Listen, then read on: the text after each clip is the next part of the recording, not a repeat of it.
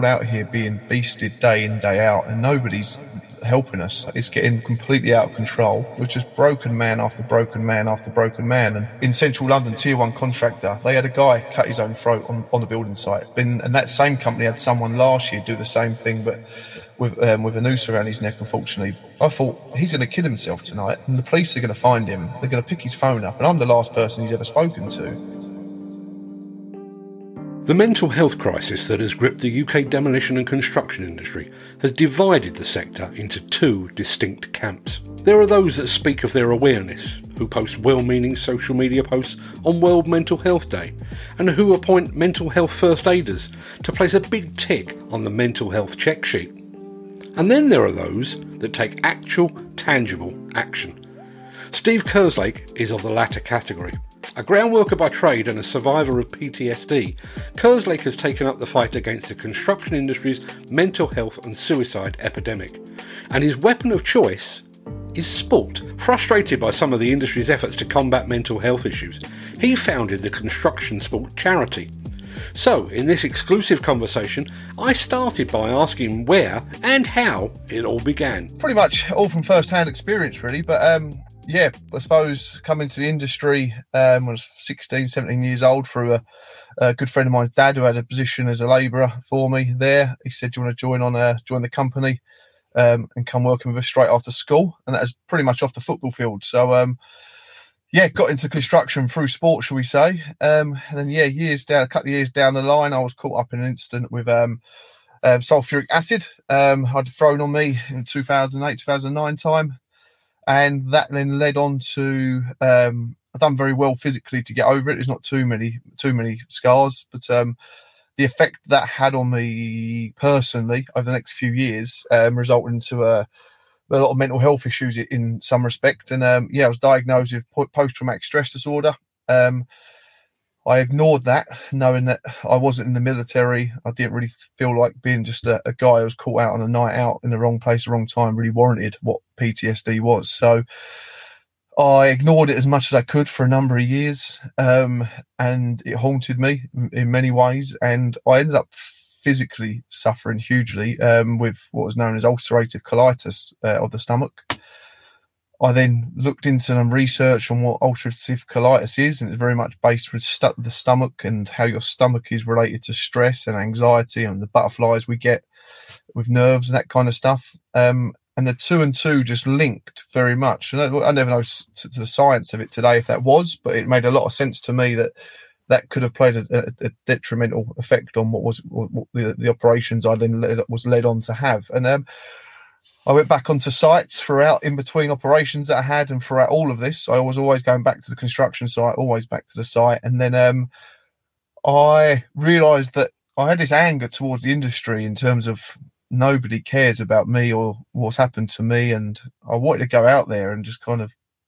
I had a lot of anger towards the world, really, not just the industry. And then then I started looking after quite a few sites whilst I was in and out of these operations I had. I couldn't be on the tools as much, and the company that I worked for were fortunate enough to say to me, "You can serve a purpose to a steel, and you can help go through my supervisor tickets and then onto a foreman kind of works manager role in the end." And then I realised that everybody I spoke to on site was going through something, and it was hundred percent of people. It was no one in four, as they say, or two in four, or three, or whatever the stats were. I was like we're all affected in one way, shape, or form, and we're all out here being beasted day in, day out, and nobody's helping us. And um, I then got on to was working on Crossrail for five years. Um, and then I went to the, the, senior management there and just said that we get a couple of days through the um, for charity purposes. Could I set up a walk um, and for us to do a big walking challenge? And I want to walk 100 miles from the start, from the western peak to the the eastern peak of of the project. Um, like that we we were talking about stories about our past and our current lives and that that we never ever spoke about and we worked together for five six years before this. And i thought why has it taken five years to find out that you're actually really struggling? And we go but his story was like one of the main guys he's got his son wasn't too well at the time and he's a big macho guy at home for the family and he goes to work and he's a big p-way engineer and he's a big tough character at work and he doesn't have any time just to drop that guard. Um, and then that's when I realised by creating an opportunity to take part in a, a long distance walk or any sporting opportunity, that gives people the opportunity just to let off a bit of weight off their shoulders and just de- depress, depress a little bit instead of compressing, should we say? And um, yeah, just went from then. I went job to job, and it worked out. Big. I was very much in the freelance world as well, so it always worked a very much a, a positive string to my bow of what I could bring to a project. Um, people would say, oh, "Steve, get Steve on board, help him out." He, he done a golf day for one of the lads that we done some work with a few years ago, and it worked really well. Get him on here, and he'll, he'll produce some events on the project I'm working on. And yeah, one thing led to another. Um, yeah, there was a couple of charities out there and that I spoke to, and they wasn't too interested. So I went down the, the route on my own and said, "How do I set up a charity?" Um, I went spoke to a few good friends of mine, um, and they helped me. And then we got there after three years of fighting it. We got the charity status, and then walked straight into COVID. But now we're on, on the on the other side of that. So there's a short story of how it all works. there's a couple of bits I want to pick up on that. You, you, you mentioned yeah. the, the, the, term um, we're, we're all beasted on site, and that is exactly the case, isn't it? Yeah, hundred percent. Yeah, for sure. He, he never. It's always program, program, program. So the groundwork side of it, and we worked with a lot of concrete over the years, um, and you always pushed and pushed for that big day of pouring concrete. And and I was there pushing the guys as well. I had three at one stage, 350 guys on the site that I was overseeing. Um, and it was right, it's got to hit this target. And I was going into the office at four o'clock to report back on the day. Right, tomorrow you need to get to this step, you need to get to this step. And then once we were finally ahead, then they just compressed the program. Now you need to get ahead again. You need to get, there was never, right, lads, you've done well this Thursday afternoon. You're ahead of schedule. Concrete's coming Monday. Be ready for Monday morning. It'd be, right, that concrete on Monday, we're going to put that in Friday morning now, crack on. And then I always say into in the terminology of sports world as well. There's no pre-season in construction, um, and even even to the mili- military guys I speak to as well, and they go away on tour. And this is no no disrespect or no comparison, but my my view on is why we are so compressed with it always. There's no oh let's have a bit of a, a, a, bit of time and rest today that we've done well in the last few weeks. There's there's never that. It's always if we're ahead of schedule, bring the schedule closer, and we can push and push and push and that only obviously the statistics prove that that only goes one way, unfortunately. Hmm. You've mentioned the fact that you, you spent a lot of time in the freelance world, and, and to my mind, that's one of the issues that is a contributing factor in all of this. The fact that you've got a, a great swathe of the, the construction workforce who don't know where the next job's coming from. They're not entirely certain on job security they could be laid off at a moment's notice on in some instances that all contributes to the to the greater issue doesn't it yeah, hundred percent. We always said that. I actually had the same conversation yesterday with a friend of mine, and he said about a few people being signed off sick, and he said it's you now at that point of the only people get signed off sick and who go away for mental health issues potentially who aren't heads aren't right.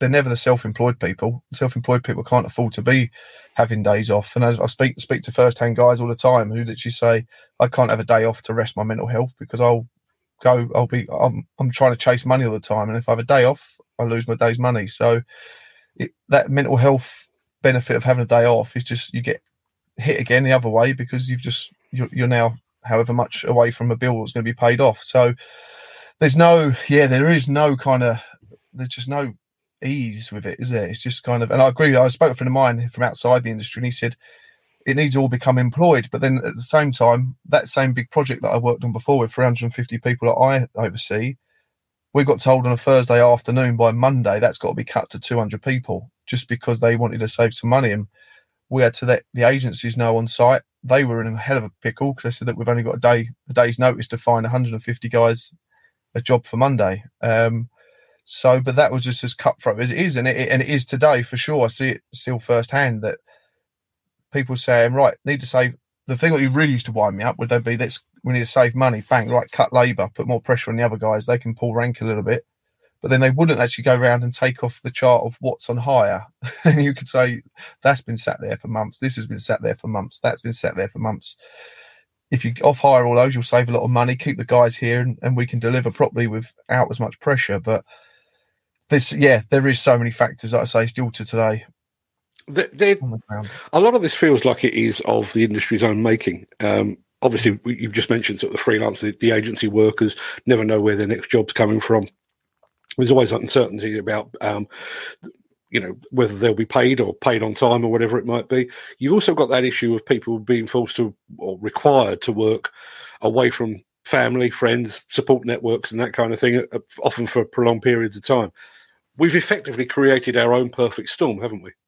Yeah, one hundred percent. There's no kind of let's say all the guys, a lot of the guys I've come across who come from up north will come down south for the week, and they've literally only see their kids. Maybe they'll get home late on a Friday, go out and drink on a Friday night, be hungover Saturday, and then by Sunday afternoon they're back in the van coming down again. So they get pushed to obviously having a drink, and it's become a culture where we just that's what they're used to, and it's a person. And I always done it. Someone has always said to me, if you don't want to do your boss's job, choose another career path and that always played true my head because I was working on the railway side of things, and it was just broken man after broken man after broken man, and I could see it in families, and everybody's giving up their Christmases for their children because it's literally just the work's there, and you push and push and push, and then 15 years down the line, when the, the kids aren't uh, enjoying Christmas as much, that they've they've realised they've not even been there to support their kids or, or be there in person. They've finan- financially supported them, but then that, that that kind of relationship disappeared with with the wife and kids, and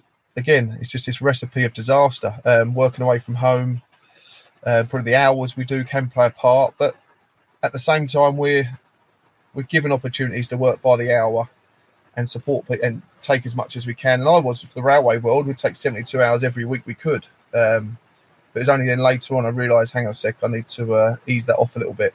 And um, unfortunately, yeah, I have. I'm, i work local to home and not, not far from London, so I've never really had to travel too much. But I come we come across every single day of people having to go out out of their means to support their family, basically. One one of my my concerns with all of this is there's been a drive over the past, I guess, five years or thereabouts, for uh, greater mental health awareness.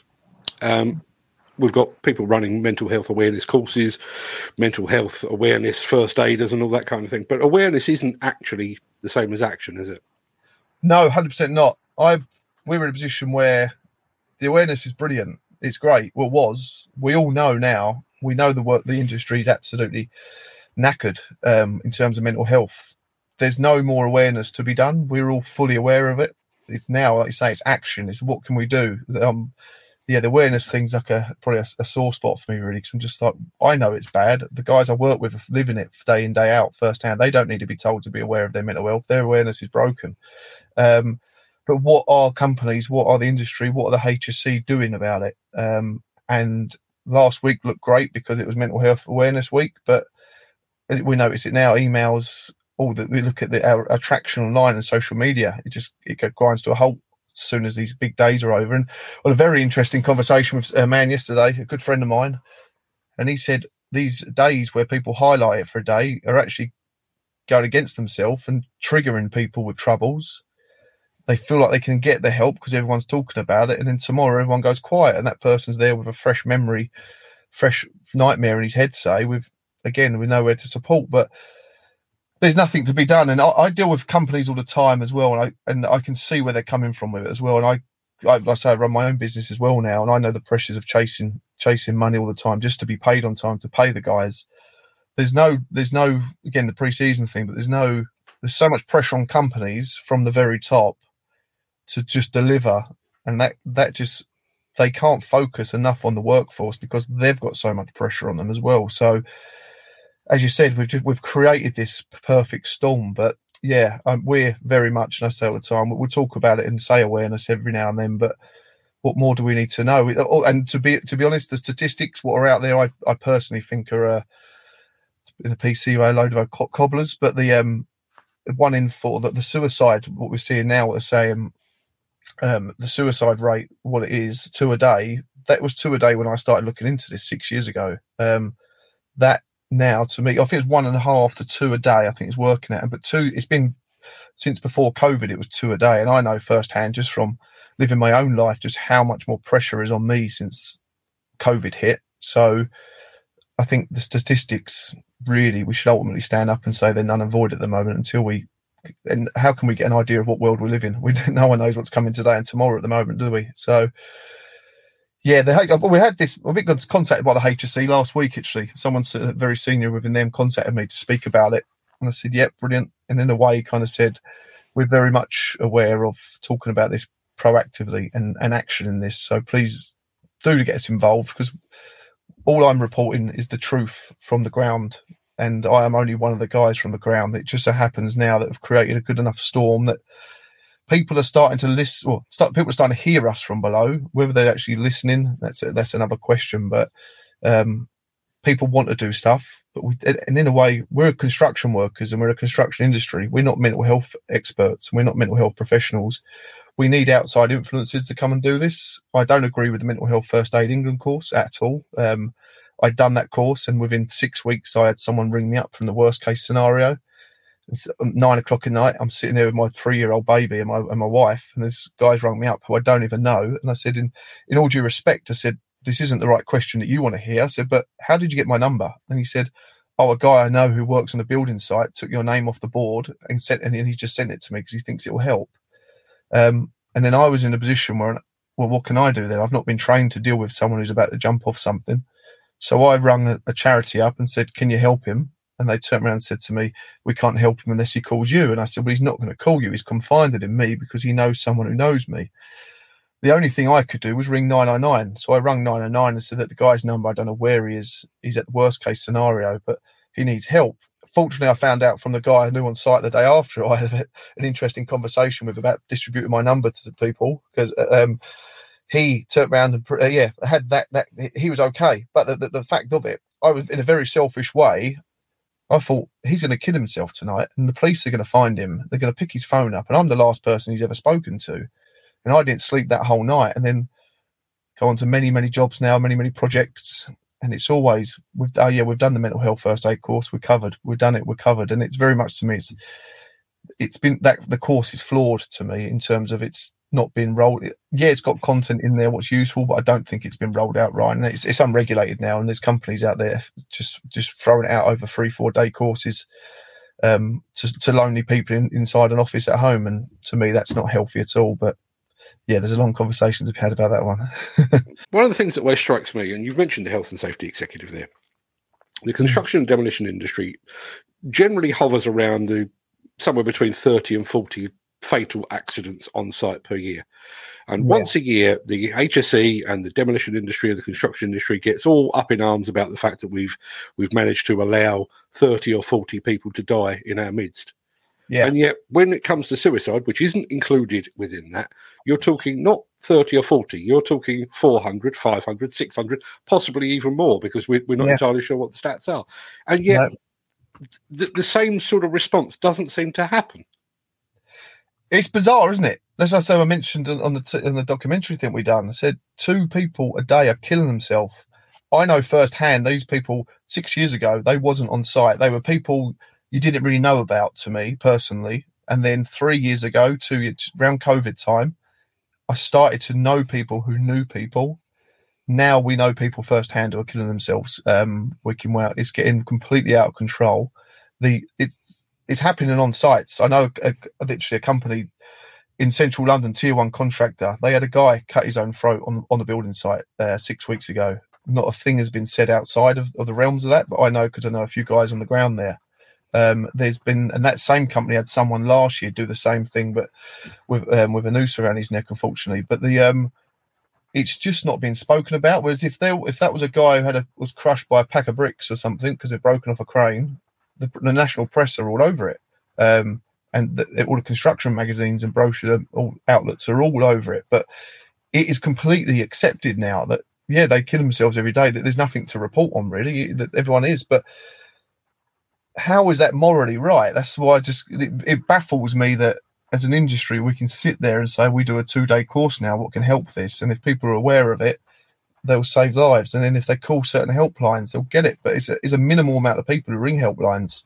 If we just do what's human and communicate with people and give give guys and girls an opportunity just to enjoy themselves away from the stresses of life, we prove it to a very small number, but if the industry just got behind this silly idea that I've got, I honestly believe we could fix a hell of a lot of problems. Well, it's going to be a tough world to ever get to zero, but another thing, saying zero, it's another thing. You look at all, all, the exhibitions and all the shows; it's all about net zero, net zero. And I thought, imagine if we drove that much interest in in what we do for net zero into making this number zero. Um, yeah, I, I can't get too political, but it, it baffles me that how is that morally acceptable to watch this happen in front of our own eyes now? And like I say, there's people I know are witnessing this stuff in front of them. And you say that as well with the numbers as well, the one two a day. And when you start looking back to the post traumatic stress disorder that I've, heavily looked into from my own experiences, these people people are suffering with this and we're inheriting this into our industry from other sectors like the military or the prison service. And so we bring everyone into the into the industry and we don't do nothing about it about what do we do to help them? I spoke on i spoke to we well me and two colleagues spoke to over 3000 people on hs2 and two and a half thousand of them sorry 3000 of them there's 50 of them so 2950 hadn't had any training. 50 people across the 3,000 had mental health first aid training. Not one of the people who had the first aid training was on the ground of the industry. And of all those 3,000 people, not one of them had had any kind of mental health training of some description or just a little bit of education about mental health and what it is and how to deal with it. And we're all going to witness trauma in our life. We're all going to be slapped in the face by um, a loss of a loved one or a loss of a pet or seeing something we don't want to see. Um, so we've got to prepare 100% people to, to deal with this. And if that's not negligence, then then what is? And I said this with the HSE and just look up the word negligence. And if you're negligent and you don't, you know there's a problem and you don't do something about it, then then you're liable. So as an industry, as the HSE, as every single company, we we we could if someone come along with the right frame of mind and was powerful enough, we'd be completely taken down, I believe. But it's just it's crazy. Well, going to come back to uh, what it is that, that, you're doing about this, but you, you just mentioned something there. You know, negligence. We, we often use the phrase within the industry, uh, duty of care. You know, we, we are yeah. we have a duty of care to our employees. We have to make sure they're wearing the high vis that you're wearing. They've got to have their hard hat, their sight boots, and their glasses and their gloves and all that kind of thing. But the duty of care seems to stop when it comes to mental health.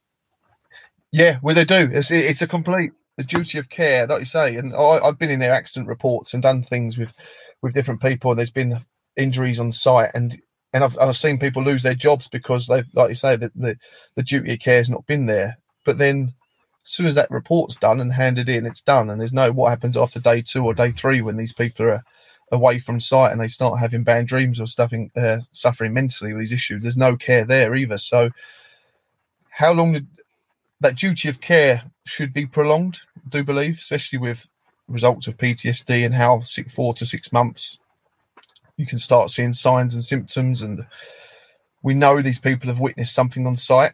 They need to be seen by specialist companies as soon as possible. Um, whether they think they're going to suffer or not, they need to be supported. And I think you look at the RIDDORs are in the tens of thousands every year. And I always say, with those tens of thousands of people, the a RIDDOR we all know isn't just a, a stub toe. It's it's someone's off work for what five to seven days is it now? I think the um so that isn't there's something there. What's happened? What isn't pretty? Or someone's witnessed something or felt something. Um, and duty of care. Yeah, what is duty of care? It's a tough one to even explain that really in the construction sector. As far as you're concerned, uh, uh, you, you said you know you, you had your PTSD. You've obviously had your, your own issues with mental health, yeah. and now you've thrown yourself in in at the deep end with all of this. How how do you build up the resilience to listen to stories of of men cutting their own throat or hanging themselves, and then go home to your wife and children and stuff at the end of the day? Sport is the answer, quite simply. Yeah, the um, I train. I find I find my kind of free space in um on a treadmill, and I, I love going for a jog. Um, and I'll do that most mornings when I can, as and when I can. I've got my wife and two children. Um, I speak with I speak with a specialist therapist company. Um, I have ways and means that I deal with them as well. If I feel things are getting a little bit on top of me, it happens. It does, and it creeps up. And there's little trigger things for me that can ignite my past a little bit. But I know what they are, and I can spot the signs, and my loved ones around me can notice. Steve, I, I, I always say I'm, I'm, like a dog, really. I said, uh, my wife looked to go, Steve, go for a run. I can see it's getting to you. And it's literally take the lead off and open the door and let me go and run around the streets. But yeah, there's, there's nothing that um, it doesn't. And you see it all now. We we played actually a rugby match last week. It was a fire brigade, and they really opened our eyes to a bit um, about how they deal with different stuff. And they, they go back, then they chew the fat, they call it, literally in, back in the station, and they, they just get that a, a good chat going together. Um, but yeah, I'm very, very much aware of what I deal with and what we see and what we hear on a on on the kind of on the cold face of it all is that number one, I need to make myself look after myself because before you know it, and fortunate, very fortunate now to there's been a lot of press over the last few weeks, but it gets to me. It does get to me 100%. But I just need to know that I put it into a positive way, a positive channel, and get rid of it positively. Because the last thing I want to do is put it through a bottle or and, and take that home. Um, it's not healthy for anybody. Now, you've mentioned that your personal solution is sport. That is obviously the, the crux of what construction sport is all about. How does yeah. that work? I mean, you, you've mentioned, uh, I think you've mentioned rugby, you've mentioned running, you've mentioned football. What, yeah. what, what is construction sport? Take me through that. So it's pretty much it's just my it's again it's me being completely selfish and just saying sport works for me. So I'm going to create a sporting opportunity to enjoy myself. And guess what? It just so happens it works for all, all the guys I work alongside. Um, I'll say, look, I'm going to organise a foot, five-a-side football match, or we're going to go and play golf the weekend. We want a, a, a few four balls to go out. Let, let, let's do it. We'll get the companies to sponsor it, and we'll do it. Or we'll go on a long distance walk. We done one from Twickenham to the Excel Centre for a big exhibition there, UK Construction Week, and they asked us to open it, and I got all the bridges sponsored with it, and we had 50 of us who walked through the night to open it. But just all I want to do is bring companies on as members now, basically, just literally just to show that they're supporting what our city idea is, this basic idea, and they want to be associated. And by getting associated to us, I don't say that I just want you to support us. So when I come into your office and, to, and I say to you, I want a few people, I want a few volunteers, and you've got to, you've got to help me, and and they, and they do, and they love it now, and it works really well. And I'll drag people out there, and people know I'll, I won't I won't ring up someone and take a no for an answer. I'll, I'll go in there and grab their arm and say, "Come on, we're going out." And uh, if you can get people, and it's I use sport, but a lot of people could be instruments, could be music, it's finding what your hobby or your passion is and giving yourself time to to enjoy that. Um, I notice this with the age. Well, I think they say like 35 to 49 is it? It's a bit of a dangerous period of time with uh, men's health. And I, I truly believe that's because we start to fall away from school at 16. We all our, our group, our social circle at school, it takes a hit. I went into the rugby world. My friend, a lot of my friends went into sports, the football world they end up in a group of friends on their own. I end up in my clique group. We're still friends, but we're all week in, week out. That group of friends went down to a short few. Then the ladies get involved and families are created. And then that goes down to I'll only be down the club once a month, maybe, or twice a month, or I can't make training as many times. And suddenly, before you know it, you're hitting these later ages in the 35s and that. And then injuries are starting to occur. You're, you're taking on more problems of the body. And then you start realizing, I'm not as fit as I used to be. And then you almost cocoon yourself and get into this little dark hole of sitting back. And I'm 33, so I know in a way I've got this to come these these dangerous years maybe. Um, but I, in a way, I suppose I'm trying to prepare myself. But if got whatever you do, just allow people that opportunity, a time to do it. And I think you've got to be selfish away. And I've spoke to this ago. There's a company I've sp- spoken to highly with, and they always say 70% of your time focus on professional your professional 70% of your time at work um, think about being professional and delivering the job and do what you do, but be selfish and at 30% of your day, focus on what you're eating, the water intake, stretching your legs, and all this stuff. But as well as that, go home and do it in the same way. So put 70% towards your family and your loved ones and your kids, but be selfish enough to say, I need my 30%. I need to go for a run. I need to go and play a game of football. I need to go and play in the band or, or whatever you do, or I need to go and, I don't know, whatever sport or hobby you have. Just always don't forget what you love doing and make sure you can enjoy it as much as you can because they've got these these community they've all got their own communities and circles of people that all support people with the same idea We'll, we'll come back to round off in a second just to find out um, where we find out about construction sport. I'll, um, I'll put the uh, details of the website up. Yeah. But one of the things that occurred to me there, you've you've mentioned about the, the fact that there are people out there that are struggling right now. My guess is um, you're not encouraging them to phone you at work uh, if they are struggling with mental health. Who should they phone? who do they turn to if if you're working in construction or demolition or an allied industry and you are struggling or you know somebody's struggling? Yeah, this is one we focus on quite a lot actually because I was very much there, but from personal experiences, I was kind of more of a case of You've got to look at the man who's next to you, who the, the guy who works next to you. The gang of I always compare it to being the groundwork. The groundwork gang that we had, they're the core team that know me. When I get in the van at six o'clock in the morning, they know in a second if I've had a bad day or a bad night just from my body language. Take some trust in the people you work alongside. Now, it's, it's a very strange world, I suppose, with remote working now, and it's a very different place. But you've got to create the times to the people you work with support you more. You're with them more than you are your own family. But identifying and understanding what mental health is, and then just literally saying that, oh, you're right. Let's go for a drink. Let's go for a, a bit of dinner tonight. Just a cup of coffee, something support the people and support yourself with the people alongside you. I think we can do we can do well. Yeah, there's professional help out there.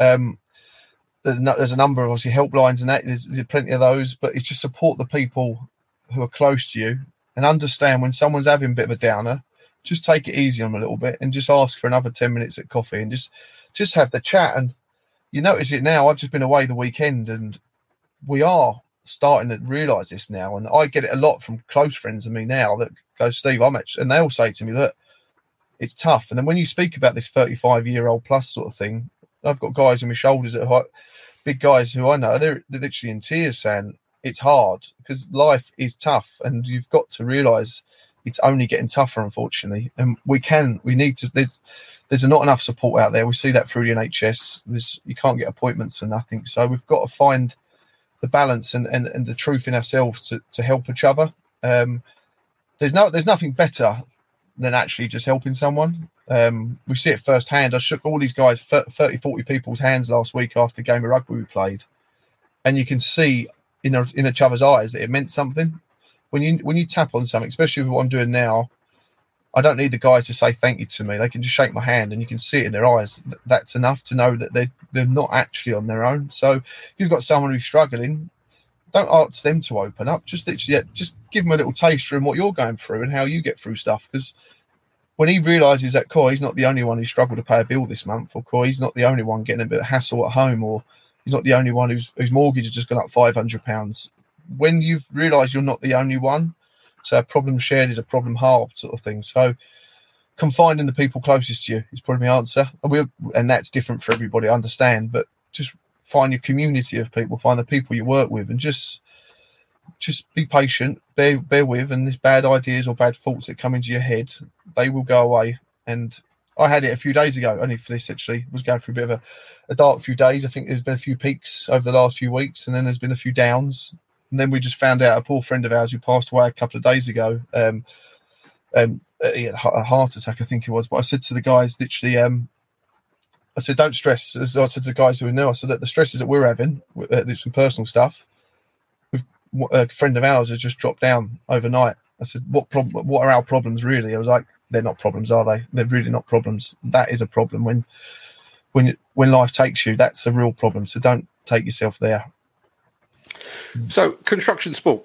When yep. when when is the next five aside? When is the next golf game? When is the next rugby sevens? I, I don't know. What how does it work? Yeah, so we, have been, I've been asked. We've done a rugby match two weeks ago, and I actually asked already. Can we put another uh, rugby game together as quick as possible? But we are going to be walking HS2 from Birmingham to London start of December. Um, that is now going to be. It was going to be starting November, but because of a busy period of time for us at the moment, we just uh, put that back a little bit. So we're going to be walking over three days, 120 miles, um, and we're inviting people along throughout the route to join us along the way.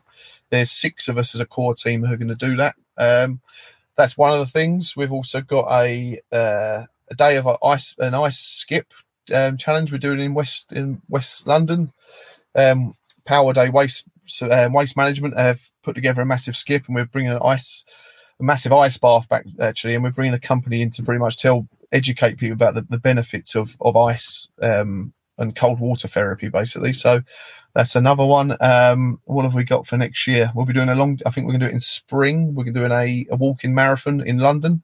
Uh, we'll meet somewhere in central London at six in the morning, and we'll do ten hours of walking and that those 10 hours are huge but yeah we're kind of at the moment this time of year we're getting the calendar ready for january onwards. Um, it's been a busy year of just doing events as we go but now we know covid is kind of behind us we can try and plan out what's going to be going on as we go. So there'll be five-a-side football matches popping up here and there. Yeah rugby events golf events pop up all the time. Um, we try not to do too we we go with the golf events that our clientele now go to because we realize at the same time, it's tough for the workforce to be involved in those events because a lot of time it's a very much a white collar place. But um, we're trying to say pretty much drag a few people out of off site and, and, bring them to play golf as well. But um, yeah, many different things popping up all the time. We've got to set a lot of stuff in the diary. We, are very much live on um, on LinkedIn's a big one for us with the uh, advertising what we do for for companies to get involved, and then a lot of stuff for the for the workforce as such is we try and do through means of say Instagram, Twitter, Facebook, um, TikTok, and yeah, every angle of social media basically. So, final question then on that basis: Where can people find out more about construction sport? Yeah, so they can get in touch with us via email, um, info at constructionsport.com. That's the best one we can actually get everything out to everybody. And then also, where are we? Yeah, uh, LinkedIn, TikTok, Instagram, Twitter, Facebook are all construction, pretty much all at construction sport. So I think Twitter is at construct sport, but I think it's construction sport. Awesome stuff. Well, I'll go and give you a follow on all of those. Steve, I really appreciate your time today. Uh, wish you every success with construction sport. It sounds like a fantastic idea